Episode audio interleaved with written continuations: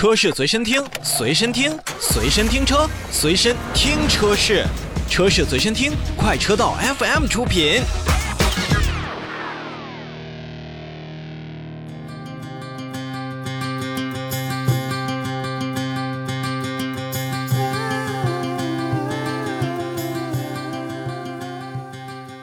欢迎来到本期的新车来了，我们来跟大家说一说，在上海车展当中，我们所看到的一些新车，以及这些品牌针对于这一些新车所发布的一些服务啊，或者说是其他的一些福利政策。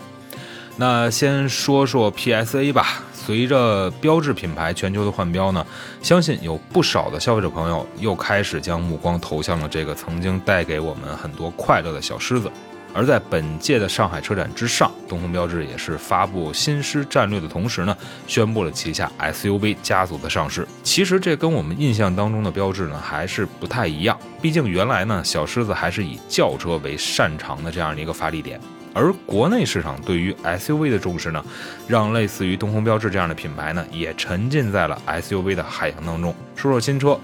呃，东风标致的 SUV 家族目前有三款车型，全新的四零零八。全新的五零零八以及全新四零零八的 PHEV 的四驱版本，那三款车的价格呢？是四零零八的车型是从十六万九千七百元到二十三万三千七百元，而全新五零零八是从十八万七千七百元到二十六万三千七百元，以及插电混动的全新四零零八的车型的价格是从二十四万九千七百元到二十五万。九千七百元。本次在车展上所上市的东风标致 SUV 家族呢，是标致品牌全球换新之后投放的首款产品，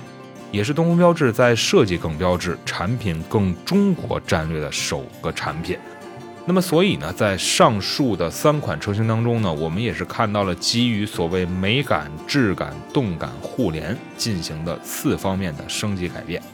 外观上啊，不管是四零零八还是五零零八，这次东风标致的新车呢，全系都是采用了欧洲市场当中的 GT 风格前脸，配合点阵式的进气格栅、大灯、日间行车灯和尾灯，也都是用 LED 光源来进行呈现，确实呢是让这几款车型看起来都是挺精神的。在内饰以及配置上呢，首先我们看到的是四零零八和五零零八车型在用料以及做工上的用心。而在配置当中呢，四零零八和五零零八车型呢，也是全系升级了十英寸的悬浮式触控屏，并且把之前在顶配车型上出现的，像感应式电动尾门、ACC 的自适应巡航、前部碰撞预警等等这样的舒适性和安全性的配置进行了下放。这对于我们消费者在选择一些中配或者中高配车型来讲的话，它的配置的性价比就会更高一些。而在四零零八和五零零八上市前呢，我们也是拿到了一台四零零八的试驾车。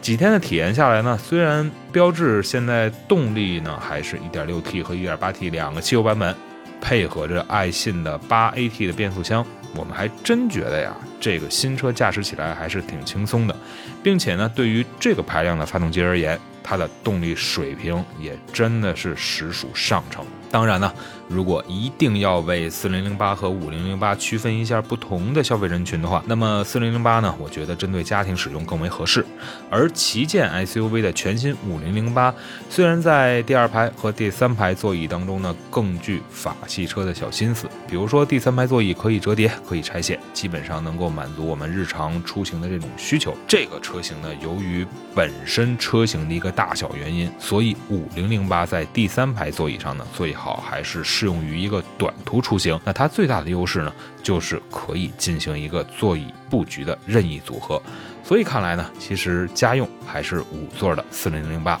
更为合适。其实啊，标致、雪铁龙、马自达、斯巴鲁这些品牌都一样。都基本上属于叫好不叫座，或者说是你买我推荐这样的类型。除了有能够打动我们消费者的新产品之外，在服务上，这些品牌包括咱们今天要重点说的 PSA，